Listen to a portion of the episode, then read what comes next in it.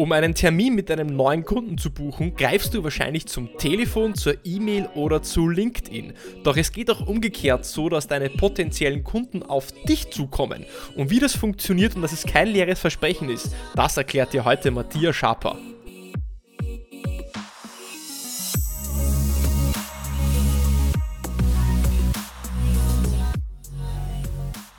Herzlich willkommen bei Deal, deinem Podcast für B zwei B Sales von Praktikern für Praktika. Schön, dass du letzte Woche dabei warst bei der Episode von mir, wo ich zum Thema Cold Calling gesprochen habe und was für mich die Wahrheit über Cold Calling ist und wie du Cold Calling in deiner Pipeline Generation auch einsetzen kannst.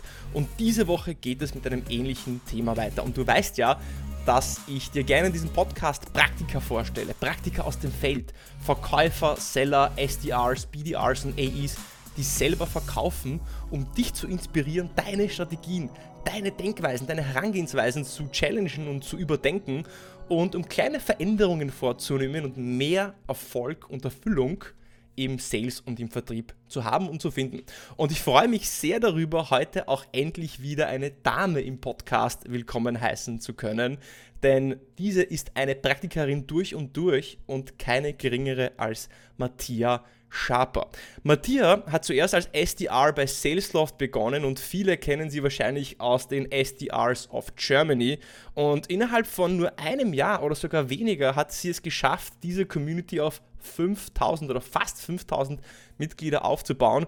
Und spannend ist auch daran, dass sie erst vor einigen Wochen aus ihrem Hobby ihre Fulltime-Passion gemacht hat und jetzt anderen S D Rs, B D Rs, A Es und Sellern mit neuen Methoden hilft, mehr Termine mit Entscheidern zu bekommen. Matthias, herzlich willkommen im Deal-Podcast. Ja, vielen, vielen lieben Dank. Ich danke dir. Ich freue mich sehr, sehr, sehr, hier zu sein. Ähm, der Deal-Podcast war einer der Podcasts, die ich ähm, religiös gehört habe, als ich als erstes Mal als S D R angefangen habe. Insofern ist es ähm, eine echt coole Sache, dass ich jetzt heute hier bin. Dann hoffe ich, dass du den Podcast auch weiterhin hier und da hören wirst, auch wenn du jetzt äh, ja, Unternehmerin bist. Ja? Ähm, äh, und ich möchte dich direkt für den Einstieg fragen, du hast ja mit Sales begonnen, de facto ja vor circa zwei Jahren, so wie ich, so wie ich verstehe, oder? Jetzt hast du ja begonnen in der Zeit mitten in Corona und du warst eingesperrt zu Hause und jetzt hat man dir gesagt, bei Salesloft, sorry Matthias, du musst jetzt Termine ausmachen, du bist S D R. Kannst du dich noch an deinen ersten Kundenkontakt erinnern? Wie war das? Kannst du das kurz mal beschreiben? Ja, total. Ich muss dich ganz kurz korrigieren. Als, ähm, als Anfang, mein Anfangsjob damals war nicht bei Salesloft als S D R, sondern ähm, bei Adverity, okay. Das ist eine österreichische Firma, also in deinem Heimatland. Ähm, Und ähm, ja, ich kann mich noch total, total daran erinnern, wie das das erste Mal war. Ich weiß noch ganz genau, als ich das erste Mal ins Office gegangen bin, dachte ich, ja gut, das kann ja alles nicht so schwierig sein. Ich muss hier irgendwie mit ein paar Menschen quatschen und ein paar Termine buchen, es geht schon. Und ich weiß, dass irgendwie, wir hatten so zwei Wochen Training und dann ähm, wurden wir auf einmal live geschaltet und dann war so, okay, let's go. Jetzt, jetzt schreibst du deine E-Mails, jetzt rufst du an, machst du deine Cold Calls. Und ähm, ich weiß noch, der, der, der erste Kundenkontakt war sozusagen ein Inbound, der hatte sich bei uns ähm, eingebucht und ich stand dort und ähm, habe geschwitzt wie keine Ahnung was, weil ich überhaupt gar keine Ahnung hatte, was ich dem jetzt erzählen soll.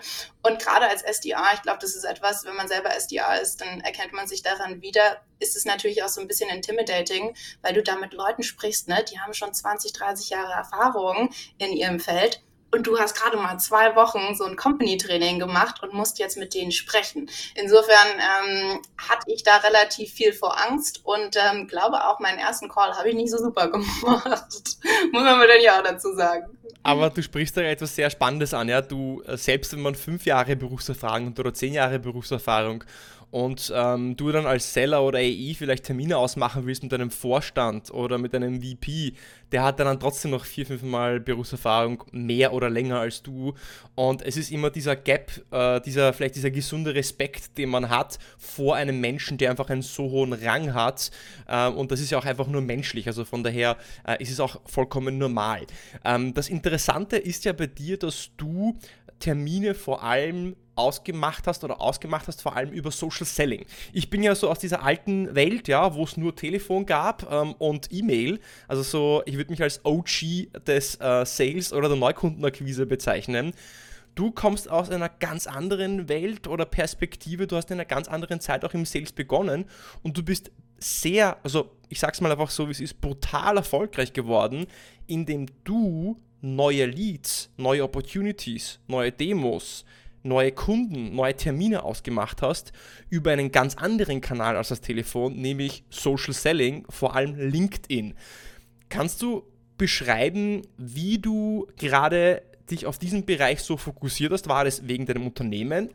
Und wie bist du da so erfolgreich geworden? Wie machst du das? Mhm. Also ich glaube, ich habe das, das, das erste oder das erste halbe Jahr habe ich erstmal einfach so das gemacht, was meine Manager mir gesagt haben. Ne? E-Mails, anrufen, paar LinkedIn-Nachrichten schreiben, all diese Sachen. Und damit war ich auch ganz gut erfolgreich. Also ich habe immer meine Targets erreicht. Ähm, ich habe aber auch echt viel gehustelt. Also ich bin um sechs Uhr morgens aufgestanden und habe meine Cold Calls dann mit Australien gemacht und so weiter und so fort. Ne?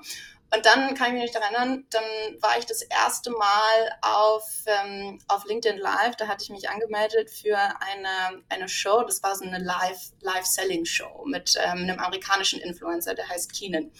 Und ähm, der, der hat das Buch Gap Selling geschrieben. Ich weiß nicht, wenn es jemand noch nicht kennt, ähm, auf jeden Fall lesen, einer meiner Lieblingsbücher im Sales. Und der hatte damals so eine Show, da hat er Leute eingeladen und ähm, die sollten ihm dann sein, also mein Produkt verkaufen mit seiner Methodologie. Und ähm, das habe ich das erste Mal gemacht, haben wir natürlich total, ich war so nervös, ähm, habe, glaube ich, drei Shots davor getrunken, bis ich dann mal auf LinkedIn Live gegangen bin. Das war meine, meine erste LinkedIn-Erfahrung, ne? Okay. Und äh, dann habe ich das gemacht. Und danach hatte ich, glaube ich, fünf, sechs Anfragen von Leuten, die gesagt haben, hey, ich habe dich auf LinkedIn Live gesehen und dein Produkt sieht total cool aus, ich möchte mich mal darüber unterhalten. Und dann habe ich nach diesem fünfundvierzig Minuten Auftritt irgendwie sechs Opportunities reingebucht. Für mich war das damals fast mein Monatsziel. Ne? Also ich glaube, ich hatte damals acht Opportunities, die ich im Monat schaffen sollte. Die habe ich dann mit dem einen LinkedIn-Auftritt in, in, in nach fünfundvierzig Minuten habe ich fast äh, achtzig Prozent davon gemacht. Und da hat so langsam bei mir der Groschen angefangen zu fallen, zu sagen, ah, okay, Was war, was war da der ausschlaggebende Punkt? Der ausschlaggebende Punkt war einfach, dass ich durch dieses LinkedIn Live natürlich einfach viel, viel, viel mehr Leute auf einmal erreicht habe, als jetzt über einfach nur eine E-Mail oder einen Call. Ne? Und da habe ich so ein bisschen dann damit angefangen zu sagen, okay, vielleicht kann ich meine Zeit auch effizienter gestalten, indem ich einfach von vornherein mehr Leute anspreche. Und dann habe ich mich in dieses Thema reingefunden und habe auch dieses Personal Branding Thema dann ähm, oder und dieses ganze LinkedIn Thema für mich äh, gefunden und damit dann angefangen. Das war so ein bisschen der ausschlaggebende Punkt, wo ich gemerkt habe, okay, es, soll, es lohnt sich vielleicht, sich damit mal ähm, auseinanderzusetzen. Das heißt, du hast de facto gesehen, okay, wow, ich bin in, einem, in einer Live-Show und plötzlich äh, kommen dann eigentlich Menschen auf mich zu so, und ohne dass ich jemanden anrufen muss, one-to-one, sondern man könnte sagen one-to-many. Das heißt, die Leute sehen dich und kommen dann auf dich zu. Vielleicht zu Keenan ein kurzer Exkurs und natürlich hier ein bisschen Self-Marketing. Keenan war in Episode fünfundachtzig, bin ich mal relativ sicher, bei mir auch im Podcast. Das ist ja ganz spannend. Gap Selling kann ich auch nur empfehlen.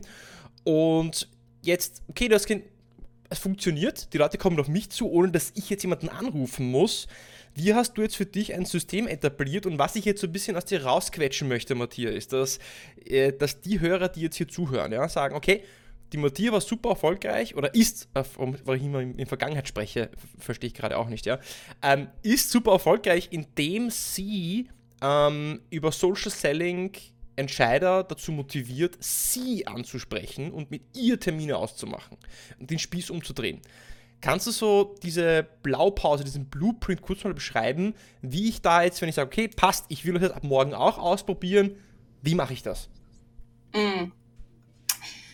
Es gibt, ich hatte damals ähm, drei Gedanken, die mich davon abgehalten haben, abgehalten, abgehalten haben das, das zu tun. Ne? Und das ist bei, bei den meisten Menschen genau das Gleiche. Wenn, selbst wenn sie sagen, okay, Personal Branding hört sich gut an, möchte ich starten, dann kommt immer so ein, gerade bei, bei Junior, Juniorigen, also S D Rs oder E Is, die vielleicht noch nicht so lange im Feld sind, ein, ah, ich bin ja aber gar kein Experte, wie soll ich mir denn so eine Brand aufbauen, wie soll ich auf Social Selling dafür sorgen, dass auch Leute wirklich mir folgen, ne?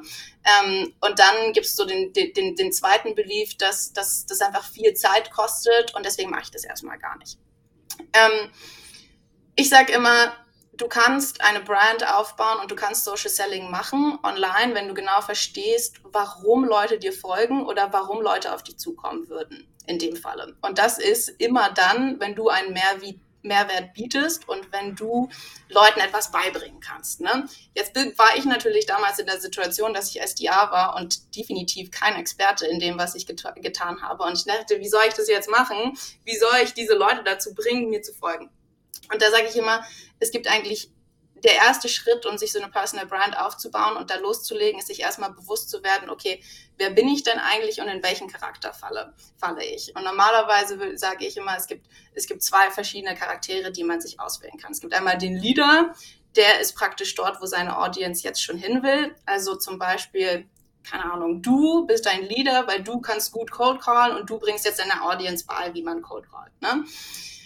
Oder du bist eben ein Adventurer, der noch kein Experte ist, der aber rausgeht und sich anguckt, okay, ich wollte damals ein besserer Seller werden, meine Audience auch. Jetzt muss ich einfach nur rausgehen und ganz viel Wissen sammeln und das Wissen bringe ich dann immer wieder zurück an meine Audience. Ne? Und das musst du als allererstes mal verstehen, dass du nur Erfolg haben kannst mit Social Selling, wenn du den Leuten auch einen Mehrwert bietest. Es gibt ganz viele Leute, die anfangen zu sagen, okay, ich mache jetzt Social Selling und dann werden einfach irgendwelche Case Studies auf ähm, LinkedIn geteilt oder irgendwelches Marketingmaterial, das sich am Ende niemand durchliest. Also Darf ich, darf ich dich ganz kurz da, äh, deine Zwischenfrage stellen? Das ist sehr spannend. Du sagst, okay, Leader oder ähm, Adventurer und du sagst, ja, unterschreibe ich wie immer im Leben, ja, wenn man was möchte, dann muss man erstmal in Vorableistung gehen, also Mehrwert bieten.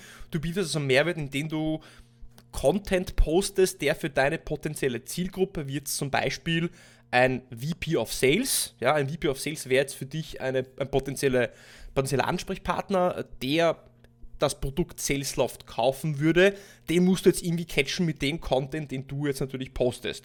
Jetzt kannst du entweder der Leader sein, wo du schon weißt, was du posten musst, oder du weißt es eben nicht und dann musst du dir diesen Content zusammensuchen und bist dann quasi so ein Knowledge Broker, also du suchst dir den, den Content zusammen und postest ihn dann, um diesen, ähm, ja, äh, diesen V P Sales vielleicht zu catchen, wenn er dann diesen, diesen Beitrag ähm, liest. Jetzt meine Frage an dich ist, und das ist jetzt so eine O G-Frage, ja, O G-Seller-Frage. Warum kann ich nicht einfach hergehen und diesen V P Sales über eine LinkedIn-Nachricht anschreiben? Ja, das kannst du natürlich machen. Also das, das, das, äh, das habe ich auch mal gemacht hier und dort. Ja. Ne? Es geht zurück zu diesem Punkt, warum sollte ich es nur einem schreiben, wenn ich mit einem LinkedIn-Post auch fünfzigtausend erreichen kann? Okay, das heißt, du willst statt diesen, diesen, diesen, Push, äh, diesen Push-Effekt, dass ich, dass ich jemanden jetzt aktiv anschreiben muss, diesen Pull-Effekt erzeugen, dass du mit diesem Content, dieser Brand, die du über diesen Content aufbaust, die Leute zu dir kommen lässt, also Pull. Okay, verstanden. Ich wollte, genau. ich, ja, jetzt habe ich unterbrochen, wo, wo, du, wo du diese Leader und diese Adventurer-Sache erklärt hast. Ähm, und da kannst du jetzt vielleicht einen Schritt weitergehen und erklären, okay, wie, wie setze ich das jetzt dann in der Praxis auch um? Genau. Also du überlegst dir erstmal, okay, wer ist denn meine Audience und was für ein Charakter bin ich, ne? Und dann überlegst du dir, okay, was will meine Audience haben? Also meine Audience war ganz viel V P of Sales, Head of Sales, Sales Leadership, ne? Du überlegst dir erstmal, okay, durch die Bank weg, was haben denn diese Leute für Probleme oder beziehungsweise was, was wollen sie eigentlich gerne lernen? Und ich habe mir damals überlegt, okay, das Problem, was die meisten Sales Leader momentan haben, ist, dass sie vor zwanzig Jahren das letzte Mal Sales gemacht haben, vor zwanzig Jahren das letzte Mal on the ground waren und wirklich Sales gemacht haben und jetzt eben seit zwanzig Jahren in dieser Leadership drin sind. Ne? Das heißt, für mich war mein Thema ganz klar, okay, ich weiß, ihr wart seit zwanzig Jahren nicht on the ground, ich bin on the ground, ich bin derjenige, der euch zeigen kann, wie es on the ground aussieht, so dass die dann zu mir kommen und denken, do you know what, ich weiß nicht, wie es aussieht momentan on the ground, ich komme zu dir, damit du mir damit hilfst und dann kann ich perfekt mein Produkt platzieren, weil das war damals Salesloft. Ne? Ähm, also generell sich mal zu überlegen, okay, meine Audience, was hat die für Probleme und wie kann ich die catchen? Verstanden. Gut, das heißt, wir gehen nochmal zurück zu dem Beispiel, du verkaufst das äh, Produkt Salesloft, wer Salesloft nicht kennt, Salesloft ist ein, kann ich Sales Automation Tool nennen, ist es okay oder? Ja. Wie, wie, wie, wie darf ich Salesloft nennen? Ein Sales, Salesloft ist ein Sales Engage, ein Engagement, Sales, sorry, ein Sales Engagement Plattform, ja. Eine Sales Engagement Plattform wird eingekauft von einem V P Sales. So, jetzt muss ich mir als, als Seller oder als Matthias, die da als S D R in, ihrem, in ihrer Wohnung in, in London sitzt, ja, was, wie, wie kriege ich denn jetzt äh, die Aufmerksamkeit von diesem V P of Sales, der das kaufen soll, der ein Entscheider ist, der der Economic Buyer ist, wenn man sich jetzt das Medic Framework hernehmen würde. Und dann fängt die Matthias jetzt an, Content zu posten, äh, der relevant ist für diesen V P Sales. Kannst du da ganz konkret praktische Beispiele bringen, so zwei, drei Content Pieces, die da jetzt relevant wären, konkret bei diesem Beispiel? Mhm. Also was ich zum Beispiel früher häufig gemacht habe, ist, ähm, wenn ich einen Meeting, ein interessantes Meeting mit einem V P of Sales hatte, der, von dem ich irgendwas gelernt habe über modernes Sales Development, dann habe ich das einfach nur reflektiert und in meinem Post geschrieben. Ne? Ich habe einfach gesagt, hey, letztens habe ich mich mit einem V P of Sales ausgetauscht, der hat das und das und das gesagt, das fand ich spannend und das war der Content. Und daraufhin hat sich natürlich auch der andere V P of Sales dort wiedergefunden und gesagt, ah cool, die ist mit ganz vielen V P of Sales vernetzt, die hört sich das alles an, mit der sollte ich mich vielleicht auch mal unterhalten. Ne? Also solche, solche Reflexionen, was habe ich gelernt, das ist immer ein ganz, ein, ich finde es einen sehr authentischen Content, wenn man generell gar nicht unbedingt so viel darüber nachdenkt, welchen Content muss ich jetzt produzieren, sondern einfach nur auch die Leute auf ihre, auf seine Reise mitzunehmen. Ne? Also zu sagen, okay, was habe ich gelernt, was habe ich reflektiert, weil da kommt der Mehrwert natürlich rein. Ne? Ähm, wenn ich einen neuen Kanal zum Beispiel ausprobiert habe, wenn ich Voicemails auf LinkedIn ausprobiert habe, darüber zu schreiben, was war meine Erfahrung dort, weil das interessiert natürlich wieder die V P of Sales, die selber keine Voicemails machen, sodass mir die V P of Sales dann geschrieben haben, hey Matthias, kannst du nicht mal auch eine Session für unsere S D Rs machen und denen zeigen, wie sie Voicemails benutzen? Weil du hast ja letztens in deinem Post geschrieben, du hast es benutzt und es hat richtig gut für dich funktioniert. Wir wollen das gerne auch in mein Team nehmen. Ähm, also ich bin generell ein großer Fan von Organic Content. Ich glaube, es gibt eine Quote, die Stephen Bartlett immer sagt, ähm, und er sagt immer, don't lecture people, take them on a journey. Und ähm, das ist für mich immer ein ganz großes Ding. Ich möchte keine LinkedIn-Posts sehen, wo mir einfach jemand sagt, das sind die tollen drei Tipps, macht das, kriegt immer wenig Engagement, sondern es hat ganz viel auch mit Storytelling zu tun, sodass sich deine Audience auch in deinen eigenen Posts wiederfindet. Ich versuche das in meinen eigenen Worten so ein bisschen zusammenzufassen und jeder, der, ich finde es übrigens super spannend, was du gerade sagst, ja, also jeder, jeder der ähm, Gary Vaynerchuk kennt, der wird sich vielleicht an das Zitat von ihm erinnern, Document versus Create, also das, was du ja sagst, ähm, kreiere jetzt keinen Content und überleg dir jetzt nicht, okay, äh, die drei wichtigsten Schritte, um deinen Kunden zu überzeugen, sondern ähm, dokumentiere deinen Alltag, was du in deinem Alltag gemacht hast und schreibe das zum Beispiel in LinkedIn-Post nieder, weil das kommt authentischer rüber, es ist aus dem Leben gegriffen, du erzählst eine Geschichte und du wirkst weniger belehrend, als wenn du jetzt sagst, ah wow, ich bin jetzt der Guru und ich zeige dir, wie, ich erkläre dir die Welt, ja. Ich muss sagen, ich mache den Fehler selber eigentlich, also ich sage, ich mache das sehr oft diesen Fehler, ja. Ich mache sehr oft diesen Fehler, dass ich versuche, möglichst viel zu kreieren, anstatt zu dokumentieren, weil ich dieses Gefühl habe, dass das, was ich eigentlich im Alltag erlebe, vielleicht nicht ganz so greifbar oder relevant für die, für die Menschen ist, aber da, da muss ich selber meinen Schatten überspringen, also da habe ich jetzt von dir schon einiges gelernt. Und das Zweite, was du angesprochen hast, ist, du hast ja gesagt, dass du deine Erfahrungen mit anderen V P Sales in deinen Content oder in deinen Posts geteilt hast. Und wenn das jetzt ein anderer V P Sales liest, dann sagt er, hey cool, die hat mit einem anderen V P Sales, vielleicht von so einem Wettbewerber vielleicht von mir gesprochen, ähm, mit der sollte ich mich connecten, weil die könnte für mich Informationen haben, die mir helfen könnten, meine Ziele zu erreichen. Und damit hast du so ein bisschen diesen, diesen Social Proof geschafft. Weil wenn ich jetzt als V P Sales sehe, wow, die hat schon mit dem anderen gesprochen, die hat die Erfahrung, die kann mir vielleicht andere relevante Infos liefern, dann hast du diesen Social Proof, hey, du hast diese Expertise, dass du wertvoll bist für den anderen. Dass du jemanden anderen, und da sind wir wieder zurück am Anfang des Gesprächs, du musst erstmal Mehrwert bieten, ja, also du, du kannst nicht erwarten, hey, hallo, ich bin jetzt auf LinkedIn, ja, kommt jetzt zu mir, hier bin ich, sondern du musst erstmal in Vorleistung gehen und take them on a journey. Jetzt, jetzt verstehe ich, ähm, was für Art von Content das sein sollte, ich hoffe auch, dass die Hörer das jetzt so ein bisschen verstanden haben. Ähm, ich glaube, die Umsetzung ist trotzdem eine, eine andere. Kannst du, kannst du vielleicht noch, kannst du vielleicht einen, einen beispielhaften Link vielleicht mir schicken, den ich dann in den Shownotes verlinken kann zu einem Post, der genau das so verkörpern würde, dass ich die, dass ich jeder, der auch zuhört, da unten raufklicken kann und sieht, aha, wie könnten so ein Post aussehen? Absolut, ja. ja. Ja, ja, das können wir absolut machen. Okay. Ich glaube, es ist, es ist, glaube, es ist bei diesem Content-Produzieren total wichtig. Ähm, die meisten Leute, die, die ich auch coache im Personal Branding, die kommen ganz schnell auch in so einen, in so einen Highlight-Reel rein, ne? Die erzählen dann einfach oder reflektieren auch einfach immer nur die tollen Dinge, die bei ihnen passieren. Und es ist ein, oh, ich bin so, ich bin so erfolgreich und all diese ganzen Dinge. Was ich hier ganz, ganz, ganz ähm, wichtig finde, ist, wenn man sich, wenn man reflektiert, muss man nun mal auch seine Fehler und seine Flaws reflektieren und das auch mit seiner Audience teilen. Das finde ich ganz, ganz, ganz wichtig. Das mache ich auch jedes Mal, wenn ich einen Fehler gemacht habe oder so, dann schreibe ich das in einen LinkedIn-Post drauf, weil erstens finden, können die Leute natürlich auch von meinen Fehlern lernen und wissen, ah, okay, die hat das gemacht, so und so ist das passiert, sollte ich vielleicht nicht so machen. Und zweitens macht es dich auch real und relatable. Wenn du dir mal überlegst, ähm, deine, deine, deine Lieblings-Heroes oder deine Lieblingshelden in deinem Lieblingsfilm, die sind nicht alle perfekt. Keiner von uns ist perfekt, ne?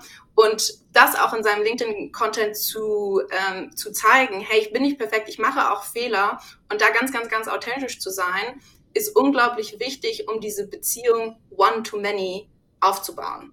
Weil ansonsten wirst du niemals real und relatable sein. Ansonsten werden die Leute immer einfach nur denken, ja, die ist so successful und die ist so erfolgreich, aber du wirst nicht wirklich approachable.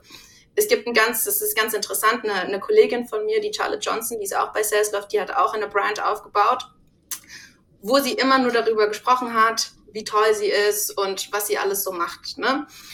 Und nach einem Jahr haben wir, haben wir uns zusammen hingesetzt. Bei dem Zeitpunkt habe ich gar kein Prospecting gemacht, mehr gemacht, weil alle zu mir gekommen sind.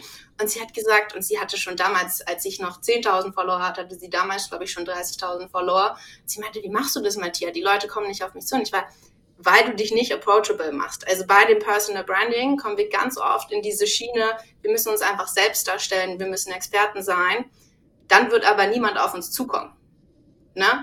Wenn wir uns aber so hinstellen, als sind wir, als wären wir ein Mensch, als würden wir auch Fehler machen und als wären wir total approachable, dann kommen die Leute erst auf mich zu. Das heißt, obwohl ich viel, viel, viel weniger Reach hatte und weniger Follower zu dem Zeitpunkt, habe ich viel mehr Umsatz generiert, weil ich mich so dargestellt habe, als wäre es okay, wenn man auf mich zukommt, weil ich eben kein Experte bin und weil ich einfach nur ein Mensch bin wie alle anderen. Gerade auf Social Media ist es manchmal schwierig, ne? Also wenn ich mir auch damals meine LinkedIn-Helden angeguckt habe, die waren für mich alle so weit weg und ich habe die so vergöttert. Und auf LinkedIn hast du natürlich immer, du hast nur dieses Bild, du machst ja selber ein Bild davon, ne? Aber es ist ganz, ganz, ganz wichtig, wenn man seine Personal Brand aufbaut, sich auch wirklich menschlich auf breiter Masse zu machen. Für mich macht das Sinn. Ich habe jetzt aber trotzdem noch eine Frage an dich, um das noch zu spezifizieren, weil wir reden jetzt also über Verletzlichkeit. Macht absolut Sinn. Verletzlichkeit macht dich ja menschlich. Ich sage halt immer, wenn so ein äh, Apfel auf dem Feld am Boden fällt, ja, so ein Bio-Apfel, der ist auch nicht perfekt grün und poliert wie der Granny Smith, den wir beim Billa bekommen oder sonst wo, ja, was es auch immer in London für Supermärkte gibt, weiß ich gar nicht, ja, ähm, sondern der hat Ecken, Kanten, der hat vielleicht Dellen, der ist auch nicht perfekt. Und genauso ist es ja auch bei Menschen, wenn ein Mensch zu perfekt sich nach außen hin gibt, das mögen Menschen nicht, weil es ihre eigenen Schwächen ja aufdeckt, weil sie wissen ja, hey, ich bin nicht so perfekt, aber der scheint perfekt zu sein, den finde ich jetzt irgendwie nicht sympathisch. So, also um mal so das, die, äh, die Psyche dahinter so ein bisschen zu beleuchten. Wenn ich jetzt aber im B zwei B-Kontext verletzlichen oder, sag ich mal, nahbaren Content posten möchte, wie, so, wie sieht sowas dann inhaltlich aus? Schreibe ich dann, ja, heute habe ich es wieder, Entschuldigung das Wort, verkackt, ja, weil ich jemanden angerufen habe und was Blödes gesagt habe und deswegen habe ich den Termin nicht bekommen. Das ist ja eher etwas, was jetzt ähm, für einen anderen Seller relevant wäre als Content. Was für ein Content wäre jetzt authentisch verletzlich, der jemanden im B zwei B-Kontext, also beispielsweise einen V P Sales auf LinkedIn ansprechen würde? Mhm. Ähm, ich habe dann einen ne, ne Post in Mind, ähm, den kann ich dir auch danach schicken, damit wir ihn verlinken können. Ich glaube, äh, ich hatte zweitausend Likes oder so auf dem Post und ich habe, glaube ich, fünfzehn Demos mit dem Post äh, generiert, was ungefähr zweieinhalb Mal mein Monatstarget war, wo ich drüber geschrieben habe, dass ich einen Discovery Call mit einem V P auf einem anderen V P of Sales gemacht habe und ich habe den einfach nicht so gut gemacht. Und ich habe geschrieben, hey, ich habe in diesem Call, ich habe die Vorteile von Salesloft nicht richtig rüberbringen können, so wie ich sie eigentlich hätte rüberbringen wollen. Und danach habe ich dem V P of Sales geschrieben und nochmal nach einer zweiten Chance gefragt. Insofern, jetzt gehe ich in meine zweite Chance rein. Und erst einmal, das Engagement auf diesem Post war natürlich crazy. Alle haben gesagt, ja, mega cool, mega cool, good luck. Und zweitens kamen aber auch die V P of Sales um die Ecke und haben gesagt, du wolltest den Mehrwert an ihm sagen, äh, ihm zeigen, kannst du mir eigentlich mal den Mehrwert von deiner Lösung zeigen, ne? Also das war zum Beispiel ein Post, der umsatztechnisch, ich glaube, am Ende hundertfünfzigtausend Euro für Salesloft reingebracht hat, obwohl ich ja theoretisch gesagt habe, dass mein Call nicht so gut war, ne? Aber diese Verletzlichkeit hat Leute dazu gebracht zu sagen, normalerweise bringt die so viel Mehrwert und die kann den V P of Sales zeigen, warum die Lösung so toll ist. Das möchte ich jetzt auch mal verstehen. Verstehe. Das ist ein sehr gutes Beispiel. Jetzt, während du redest, denke ich jetzt schon wieder einen Schritt voraus, denke, okay, das, das hört sich jetzt alles gut an und jetzt will ich das morgen gleich ausprobieren und poste da jetzt äh, Dinge, die vielleicht für, in meinem Fall, für C I Os, C T Os, Head of I T, Head of Infrastructure, Head of Engineering ähm, relevant wären. Jetzt denken sich vielleicht aber viele, naja, da poste ich jetzt zwei, drei Posts und dann kommt wieder eine Lawine an Anfragen daher. Äh, Das ist eine rhetorische Frage jetzt an dich. Das dauert ja wahrscheinlich länger, bis man sich da ja auch eine Brand aufbaut. Kannst du vielleicht aus deiner Erfahrung heraus sprechen, um so Expectation-Setting äh, einfach zu betreiben? Wie oft solltest du was posten? Wie lange muss man dann auch damit rechnen, dass sich da auch so eine Dynamik, so ein Momentum aufbaut, dass du diesen Tipping-Point auch erreichst, dass auch Menschen auf dich zukommen? Weil das geht ja nicht von heute auf morgen, gehe ich mal davon aus. Ja, absolut. Also ich glaube, da kommt dieses Thema Social Proof wieder mit rein, ne? Also Social Proof können wir uns als Seller normalerweise nicht so wirklich zum Advantage machen, weil wo kriegen wir denn Reviews oder Testimonials, ne? Wenn du irgendwo shoppen gehst, gehst du, äh, guckst du dir einen neuen Online-Shop an, gehst du davor erstmal Reviews angucken. Das machst du natürlich bei einem Seller nicht. Das kannst du aber mit deiner Personal Brand aufbauen. Insofern braucht es relativ lange, bis du, also was heißt, ich würde sagen, vielleicht habe ich drei Monate gebraucht, um so siebentausend, achttausend Follower anzu ähm, Zu, zu generieren. Genau, das kannst du natürlich smart machen, kannst deine Einladungen raussenden und so. Ich würde, ich sage immer allen Leuten, das Wichtigste ist, dass du so zwischen acht, neun, zehntausend Follower dir als Basis aufbaust. Bis dahin musst du eigentlich nichts ex- äh, expecten, dass was zurückkommt. Nach acht, neun, zehntausend Follower aber kommt dieser, kickt dieser Social Proof rein. Dann gehen Leute auf dein Profil und denken sich, oh, neuntausend, zehntausend Leute folgen der, jetzt sollte ich der auch mal folgen, ne? Oder dreihundert, vierhundert Leute liken ihren Post, den sollte ich jetzt auch mal liken. Und dann kommt dieses Exponential Growth rein. Also ich habe, glaube ich, drei, zwei, drei, vier Monate gebraucht, um wirklich auf zehntausend zu kommen. Und das war knochenharte Arbeit und jeden einzelnen Follower habe ich mir erarbeitet. Und danach geht das durch die Decke, weil dieser Social Proof eben reinkommt. Also ich sage immer, die, die, diese ersten zehntausend sind unglaublich wichtig. Danach kannst du expecten, dass es einfach jeden Monat ein-, zweitausend Follower mehr werden und dementsprechend natürlich auch die Inbounds oder die, die Anfragen, die reinkommen, bei dir wachsen. Ähm, generell im Personal Branding wird Posting viel zu überbewertet. Alle reden immer darüber, oh, wie, wie viel soll ich posten und wie oft und wann und solche Sachen. Ich glaube, es ist relativ egal. Du solltest so viel posten, wie du es sustainable machen kannst. Am Anfang haben mir Personal Branding Experten damals gesagt, ah, du musst mindestens fünf Tage die Woche posten. Und ich war so, das kann ich nicht machen. Ich bin ein S D A. Der S D A-Job an sich ist schon relativ zeitintensiv. Ich kann nicht fünfmal die Woche posten. Deswegen habe ich gesagt, okay, ich mache zweimal. Damit kann ich leben. Das kann ich sustainable über die nächsten Monate machen. Ansonsten fange ich jetzt an, fünfmal zu posten und höre sowieso wieder nach zwei Wochen auf, weil es einfach viel zu viel ist. Da habe ich gar nicht so viel Zeit für, ne? Also ich würde sagen, du kannst auch nur einmal im Monat, in einmal in der Woche posten, wenn du das sustainable lange machen kannst. Das viel, viel Wichtigere eigentlich als das Posten ist dieses, ist das Kommentieren, das Engagen, das, ähm, das Teilen und mit Leuten diese Beziehungen aufzubauen, ne? Also sechzig Prozent sind eigentlich davon. Ich poste seit einem Jahr jeden Montag und jeden Mittwoch. Ich habe nicht einmal einen Tag ausgelassen. Und die Leute sagen zu mir, Tja, du postest jeden Tag, woher hast du die Zeit? Und ich sage, nee, ich poste nicht jeden Tag. Ich kommentiere und like und nutze anderen Content viel, viel, viel mehr für mich. Weil da sehen die Leute mich dann im Feed. Und so funktioniert ja LinkedIn auch. Ne? Je mehr aktiv ich bin, desto mehr wird der LinkedIn-Algorithmus mich nach oben pushen. Und je mehr Leute sehen mich. Dazu muss ich gar nicht unbedingt für posten. Ich kenne ganz viele Leute, Freunde von mir, die noch nie gepostet haben, die aber eine mega Personal Brand haben, weil sie jeden Tag zehn, fünfzehn Kommentare hier und dort ablassen und diese Beziehungen aufbaut und man sie durch den Feed kennt. Also ganz am Anfang würde ich mich wirklich nur vierzig Prozent auf das Posten konzentrieren und sechzig Prozent auf dieses Liken, Kommentieren, dort sein, Support zeigen, all diese Dinge. Ja, wenn, während du das beschreibst, ähm, kommt bei mir so ein, ein Bild im Kopf, und wenn ich das Bild beschreiben würde, dann ist das entweder du versuchst halt viel zu posten und bist halt so wie jemand, der als Außenseiter immer am Rand steht und schreit, hallo, hier bin ich, komm zu mir, ich hab da was Tolles. Oder du gehst einfach in die Menschenmenge rein und unterhältst dich mit den Menschen, die schon bereits da sind in der Gruppe, und machst dich so mit anderen bekannt und engaged eben. Und das ist halt genau das, ja, dass halt Menschen sich denken, hey, ich, ich poste da jetzt, und wenn ich was poste, dann laufen mir die Leute die Türen ein, dann sind sie ähm, enttäuscht, so wie ich auch oft enttäuscht war. Hey, jetzt habe ich da nur vierzig Likes auf diesem Post, das ist ja irgendwie, geht ja gar nicht, dieses LinkedIn, ja, nur ich habe halt diese, das System nicht behirnt, auch wie Menschen funktionieren. Du gehst einfach dorthin, wo sie schon sind, anstatt zu hoffen, dass sie zu dir kommen. Und das mhm. ist ja genau das, was du beschreibst. Mhm.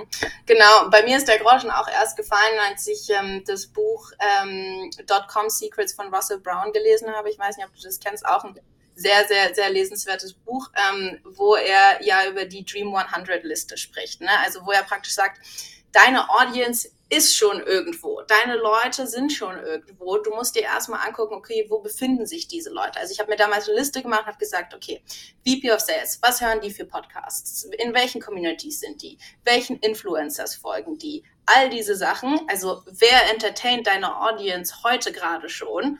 Und dann im zweiten Schritt musst du dir eigentlich nur überlegen, okay, wie schaffe ich es jetzt, vor deren Audience zu kommen, ne? Und dann fängst du eben an. Du baust Beziehungen mit den Podcast-Hosts auf, so wie jetzt ich mit dir, ne?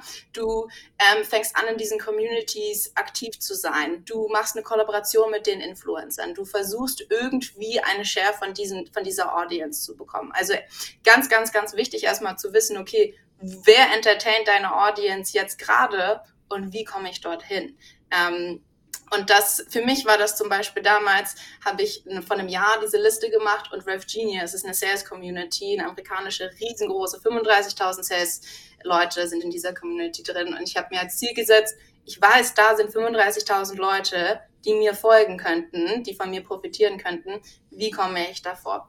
Und dann habe ich angefangen, mit dem, mit dem Founder von ähm, RevGenius zu sprechen. Und letzten Donnerstag habe ich eine Keynote vor RevGenius gehalten, siebentausend Leute registriert, siebentausend Leute haben mir zugehört, und ich war so, huh, der Kreis schließt sich, genau dorthin wollte ich vor einem Jahr.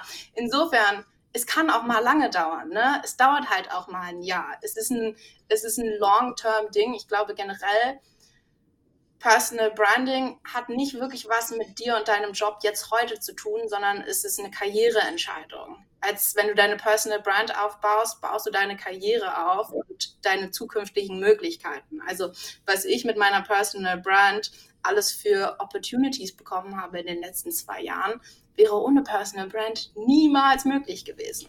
Mm, mm. Ja, Wahnsinn. Also ich kann nur sagen, Hut ab. Also das ist ähm, wirklich beeindruckend, und ich stelle mir gerade die Frage, auf der einen Seite, du hast ja sehr viel Erfahrung gesammelt durch dein Tun. Du hast viel gemacht. Du hast ja gesagt, du hast viel gehustelt. Ja?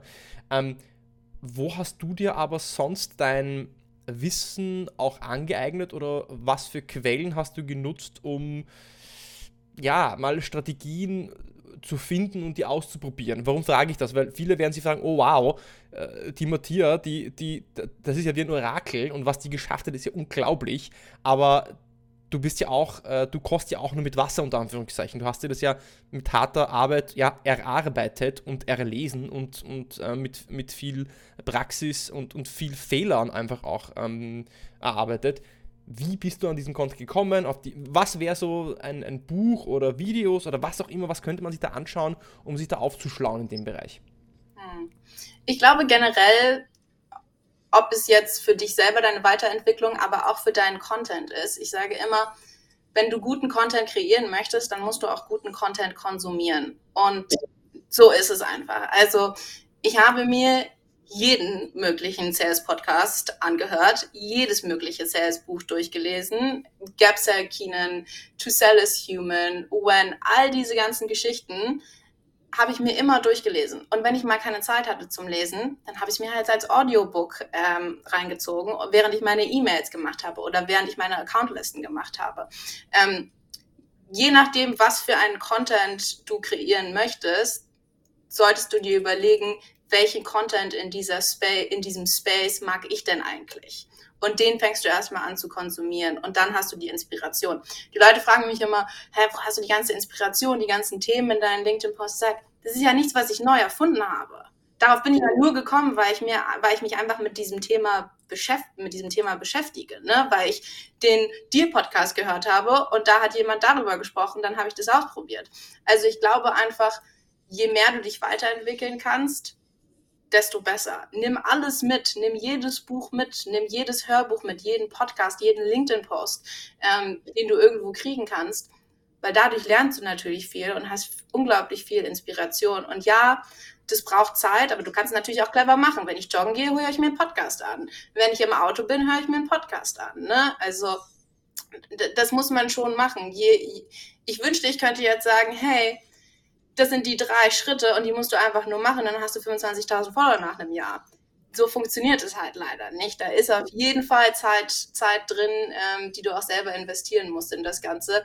Das Einzige, was ich sagen kann, ist, dass du es nicht bereuen wirst. Ja, und um es noch äh, vielleicht eine Ergänzung. Wenn du jetzt als Zuhörer natürlich jetzt auf LinkedIn posten willst, um nicht eine Personal Brand aufzubauen, um dich selbstständig zu machen, sondern um eine Personal Brand aufzubauen, so wie wir jetzt hier im Kontext sprechen, um Kunden äh, auf dich aufmerksam zu machen, dann musst du natürlich wiederum Content lesen, der deine Audience interessiert, der einen V P of Sales, einen Head of Sales in, im Fall von Mattia ähm, interessiert oder zum Beispiel jetzt in meinem Fall ein hochtechnischer Sale, wo ich eher mit technischen Stakeholdern zu tun habe.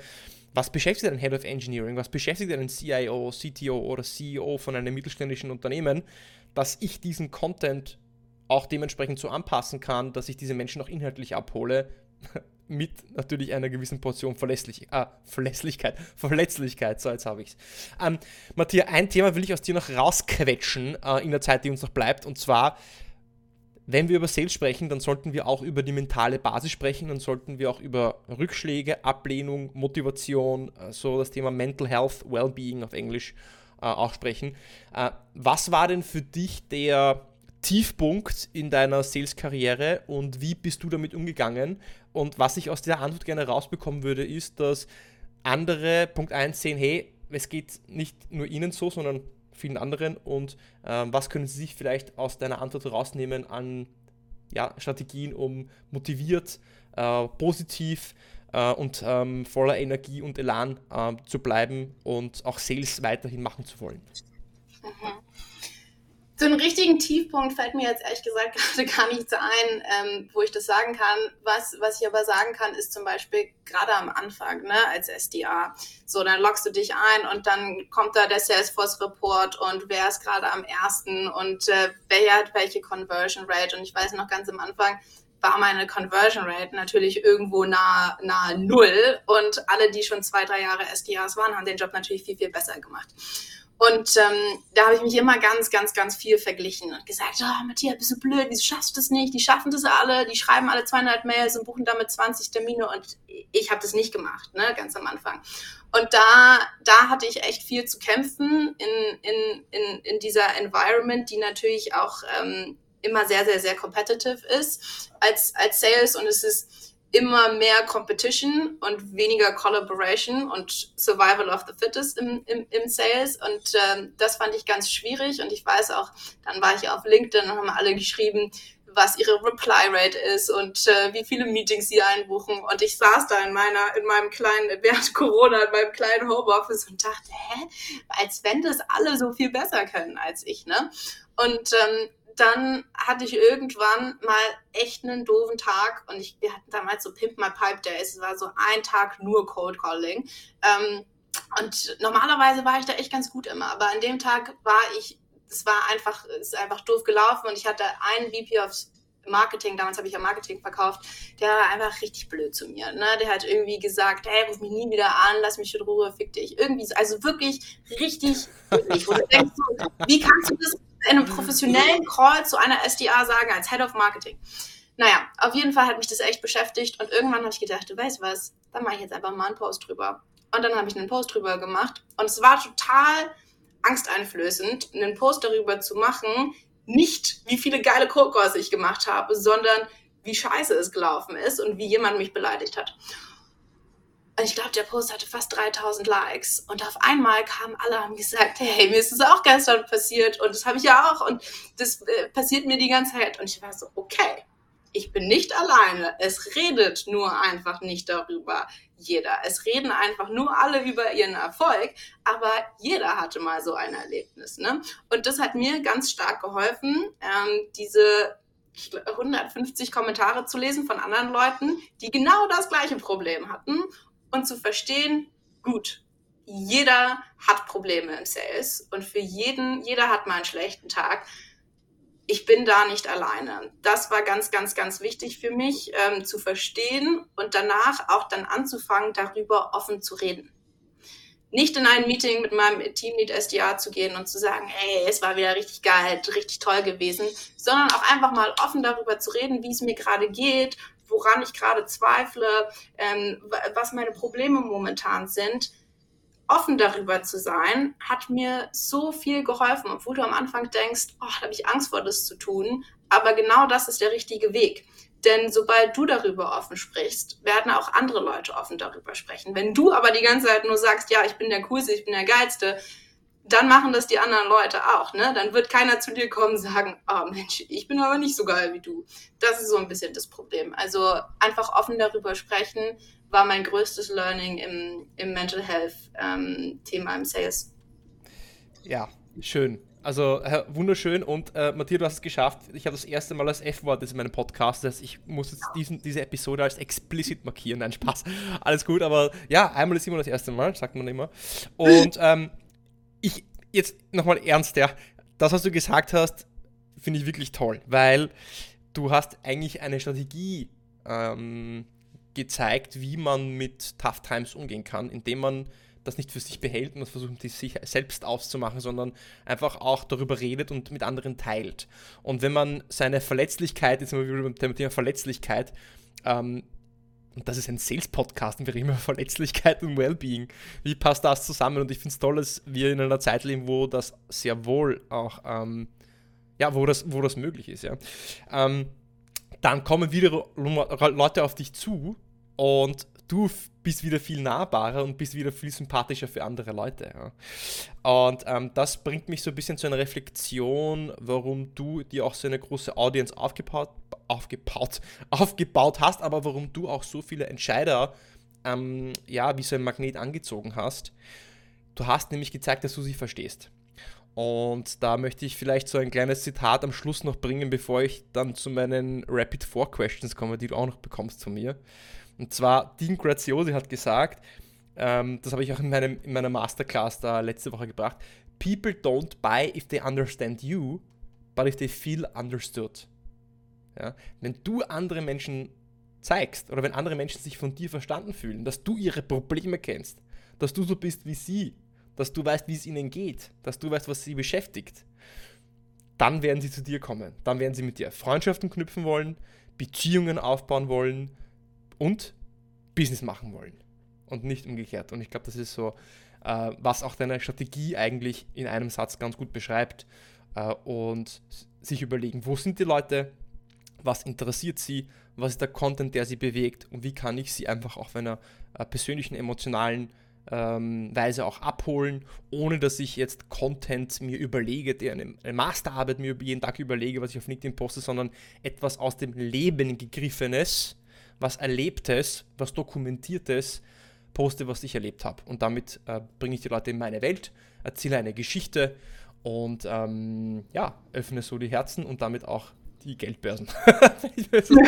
Okay, ähm, Matthias, so, jetzt, ähm, wir könnten hier noch lange weitersprechen. Ich bin mir ganz sicher, vielleicht machen wir ja irgendwann mal einen, einen Teil zwei zu einem anderen Thema. Äh, ich bin ja ähm, ganz gespannt, wie sich die nächsten Monate bei dir weiterentwickeln werden. Aber ich habe jetzt an dich, sowie an jeden anderen Gast, meine vier Fragen, die ich dir stellen wollen würde. Und die erste Frage, die ich dir gerne stellen wollen würde, Matthias, ist, mit deiner Selbstständigkeit, die du jetzt, in die du jetzt reingehst und äh, mit dem, wie du, wie du Sales siehst und äh, was du im Sales auch bewirken willst, was für einen Einfluss, was für einen Impact willst du denn auf die Sales-Welt haben? Ich glaube, es hat ganz viel mit der S D A-Welt zu tun. Ähm, nicht, also die beeinflusst natürlich auch die Sales-Welt, aber die S D A-Welt ganz klar. Und für mich ist es ganz, ganz, ganz wichtig, dass der S D A-Beruf und die Kaltakquise nicht mehr als lästig empfunden wird oder als, als, als altbacken, sondern dass wir die wirklich revolutionieren, dass wir S D As stolz darauf sind, S D As zu sein, stolz darauf sind, wie wir die Kaltakquise machen, ähm, und Spaß an unserem Job haben und dadurch natürlich auch besser werden. Ich glaube, das ist so ein ganz, ganz großer Herzenwunsch von mir. Schön, toll. Ähm Finde ich sehr inspirierend. Okay. Ich kürze es bei dir ein bisschen ab, du kriegst nur noch zwei Fragen, weil, ja, du bist einfach, einfach zu schlagfertig dafür. Die zweite Frage, die ich hätte an dich, was ist denn der beste Ratschlag, den du je bekommen hast? Hm, interessant. Ähm, ich glaube, das war von meinem damaligen Sales Director und ähm, der hat sich damals mal meine E-Mails durchgelesen und dann hat er zu mir gesagt, aber deine E-Mails sind ganz anders als deine Slack-Nachrichten oder deine WhatsApp-Nachrichten. Guck dir mal an, wie du mit deinen Freunden kommunizierst und wie du mit den Kunden kommunizierst. Und dann ist es mir wirklich so wie, wie Schuppen von den Augen gefallen und ich war so, wow, in meiner Kaltakquise-E-Mail würdest du niemals denken, dass das jetzt ich bin, weil ich einfach so professionell war und alles, also meine ganze Personality da rausgenommen habe. Und dann habe ich angefangen, wirklich ich selbst zu sein, auch in meiner, in meiner Kaltakquise. Auch wenn das halt geheißen hat, ich schicke mal ein Meme und ich mache mal einen Joke und ich mache diese ganzen Dinge, die ich normalerweise in meinem Leben auch mache. Und dann hat mein Erfolg angefangen, als ich ich selber war in der Kaltakquise und ähm, man das auch gesehen hat in der Kaltakquise. Sei du selbst. Be yourself. Mhm. Alle anderen sind schon vergeben. Ja? Exactly. Und was ist denn der schlechteste Ratschlag, den du je bekommen hast? Oh, der schlechteste Ratschlag war damals von meinem S D R-Manager, der hat gesagt, schreib mal in die Subject-Line, also in die Betreffzeile, sorry, I missed you, nachdem du ihn angerufen hast. Sorry, I missed you oder I missed to you? I missed you. Sorry, I missed sorry, you. I missed you. So, von wegen, tut mir leid, dass ich dich am Telefon nicht erreicht habe. Ja, habe ich genau zweimal gemacht und dann habe ich irgendwie drei... Ähm, drei E-Mails zurückbekommen von, von deutschen Salesleadern, die gesagt haben, was ist denn das für ein Scheiß, was machst du denn hier? Und ähm, dann habe ich relativ schnell gemerkt, okay, so funktioniert das nicht. Also das war echt ein schlechter Sales-Tipp. Ähm, mir fallen natürlich bestimmt noch mehr ein, aber das war der, wo ich immer denke, wie konntest du mir das damals sagen? In meiner ersten Woche als S D A. Ähm, ja. Ja, vielleicht wollte ich damit einfach nur auf den Arm nehmen und ja, mhm. so dass der, der Anfänger, die Anfängertaufe sozusagen, ja. Ja, ähm, ist ja, hast voll recht. Vielleicht sitzt er da und denkt er sich, ha, ich mir ja richtig gezeigt. Weiß, ja. Die wird sich jetzt wundern, was sie für E-Mails bekommt. Also, Matthias, ähm, was soll ich sagen? Danke für dieses erfrischend, erfrischende, and, erfrischend andere, erfrischend andere, aber sehr inspirierende Gespräch. Ähm, du hast sehr viele praktische Tipps geteilt, aber auch ähm, viel über, ich sage mal, über Persönlichkeit, Menschlichkeit und Psychologie gesprochen und äh, in Wahrheit geht es genau äh, im Sales darum, es geht um, um die mentale Basis, es geht um dich, es geht darum, dass du Menschen, dass du andere Menschen verstehst, dass du dich selbst verstehst und, und äh, wenn du authentisch bist und verstehst, wie andere Menschen funktionieren und das kannst du erst dann, wenn du dich selbst verstehst. Das ist das. Menschen wollen immer andere verstehen, aber checken sich selbst nicht. Erstmal beginnt die Reise bei dir, dann geht die Reise zu anderen Menschen Und dann kannst du auch dein Potenzial entfalten und auch wirklich exzellent werden, in dem du bist. Und im Verkaufen geht es darum, dass du andere Menschen für dich gewinnst, und deswegen ein essentieller Skill. Danke dafür, Matthias. Wir werden uns bestimmt wieder mal auch in einem Podcast hören. Und danke vielmals fürs Dabeisein und bis zum nächsten Mal. Ich danke dir. Bis nächstes Mal.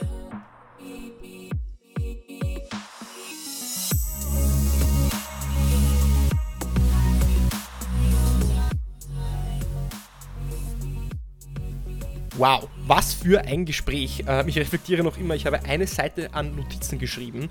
Und ähm, bevor ich es vergesse, ich verlinke hier unten in den Shownotes, wie im Gespräch erwähnt, den äh, Link zu einem beispielhaften Post von Matthias, dass du dir auch vorstellen kannst, wie könnte jetzt so ein Content-Piece auf LinkedIn aussehen, dass du posten kannst, in dem deine Entscheider, Stakeholder, V P of Sales, Head of I T, an wen auch immer du verkaufst, auf dich aufmerksam werden. Das findest du unten in den Shownotes. Und was du in den Shownotes noch findest, ist ein Link zur B zwei B Prospecting Masterclass. Und äh, wenn du S D R, B D R oder Account Executive bist und mehr Termine mit neuen Kunden äh, ausmachen möchtest, mehr qualifizierte Pipeline ausmachen und generieren möchtest, um deine Ziele zu erreichen oder deine Ziele zu, ja, über zu erreichen. Wenn du es satt bist, viel zu viel Zeit in Recherche zu investieren, von Gatekeepern abgeblockt wirst oder einfach nicht genug Opportunities hast, um deine Wunschziele oder deine Ziele überhaupt zu erreichen, dann ist die B zwei B Prospecting Masterclass für dich. Ich zeige dir, wie du Selbstvertrauen mit Kunden und am Telefon aufbaust, wie du an Gatekeepern vorbeikommst, wie du recherchierst, wie du mit möglichst wenig Aufwand Kontaktdetails findest, um deine Kunden zu kontaktieren, wie, wenn du dann einen Entscheider, einen Head of I T oder C T O am Telefon hast, wie du ihn noch überzeugst mit einem Template, einem Cold Calling Script, um auch einen Termin zu bekommen, und wie du diesen Termin noch qualifizierst, sodass du auch deine Zeit in die richtigen ja, Kanäle und in die richtigen Opportunities investierst. Wenn das so spannend klingt, dann auch auf jeden Fall auf die B zwei B Prospecting Masterclass unten in den Shownotes klicken, dich eintragen, und ich sag dir Bescheid, sobald die Masterclass ready ist. Das war's für mich, das war's von dieser Woche vom Deal Podcast. Nächste Woche gibt's von mir wieder eine Solo-Episode. Ich wünsche dir eine wunderschöne Restwoche. Bis zur nächsten Woche beim Deal Podcast.